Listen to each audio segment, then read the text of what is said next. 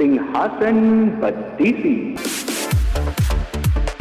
सिंहासन बत्तीसी। बीसवीं पुतली ज्ञानवती। राजा विक्रमादित्य तथा ज्ञानियों की कद्र। राजा विक्रमादित्य सच्चे ज्ञान के बहुत बड़े पारखी और ज्ञानियों की बहुत कद्र करने वाले थे। उन्होंने अपने दरबार में चुन चुन कर विद्वानों, पंडितों, लेखकों और कलाकारों को जगह दे रखी थी तथा उनके अनुभव और ज्ञान का भरपूर सम्मान करते थे।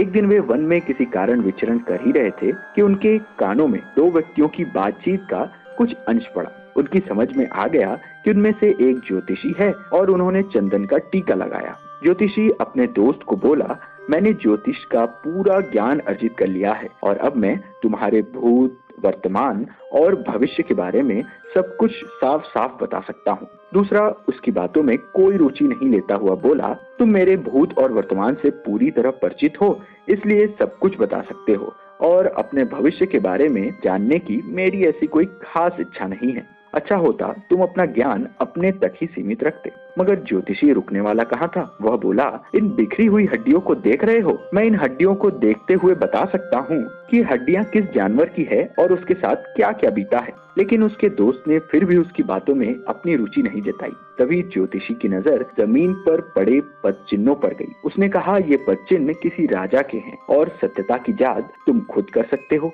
ज्योतिष के अनुसार राजा के पाओ में ही प्राकृतिक रूप से कमल का चिन्ह होता है, जो यहाँ स्पष्ट नज़र आ रहा है। उसके दोस्त ने सोचा कि सत्यता की जाँच कर ही ली जाए, अन्यथा यह ज्योतिषी बोलता ही रहेगा। चिन्हों का अनुसरण करते करते वे जंगल में अंदर आते गए। जहाँ पच्चिन्ह समाप्त होते थे, वहाँ कुल्हाड़ी लिए एक लकड़हारा खड़ा था। और कुल्हाड़ी से एक पेड़ काट रहा था। ज्योतिषी ने उसे अपने पाँव दिखाने को कहा। लकड़हारे ने अपने पाँव दिखाए तो उसका दिमाग चकरा गया।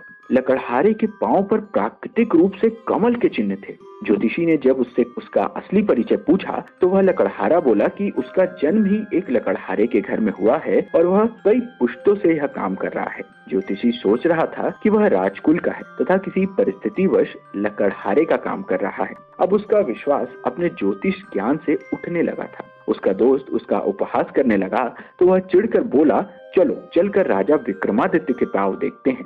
अगर उनके पाँव पर कमल चिन्ह नहीं हुआ तो मैं सचमुच ज्योतिष शास्त्र को झूठा समझूँगा और मान लूँगा कि मेरा ज्योतिष अध्ययन बेकार ही चला गया। वे लकड़हारे को छोड़ उज्जैन नगरी को चल पड़े। काफ़ी चलने के बाद राजमहल पहुँचे। राजमहल पहुंचकर उन्होंने राजा विक्रमादित्य से मिलने की इच्छा प्रकट की। जब विक्रम सामने आए तो उन्होंने उनसे अपना पैर दिखाने की प्रार्थना की। विक्रम का पैर देखकर ज्योतिषी सन्न रह गए। उनके पाँव भी साधारण मनुष्यों के पाँव जैसे ही थे।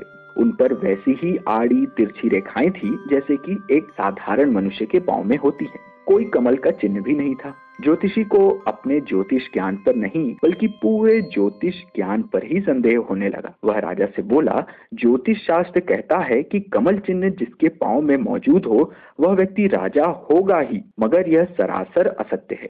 जिसके पाँव पर मैंने यह चिन्ह देखे, वह पुश्तैनी लकड़हारा है। दूर दूर तक उसका संबंध किसी राज राजघराने से नहीं है।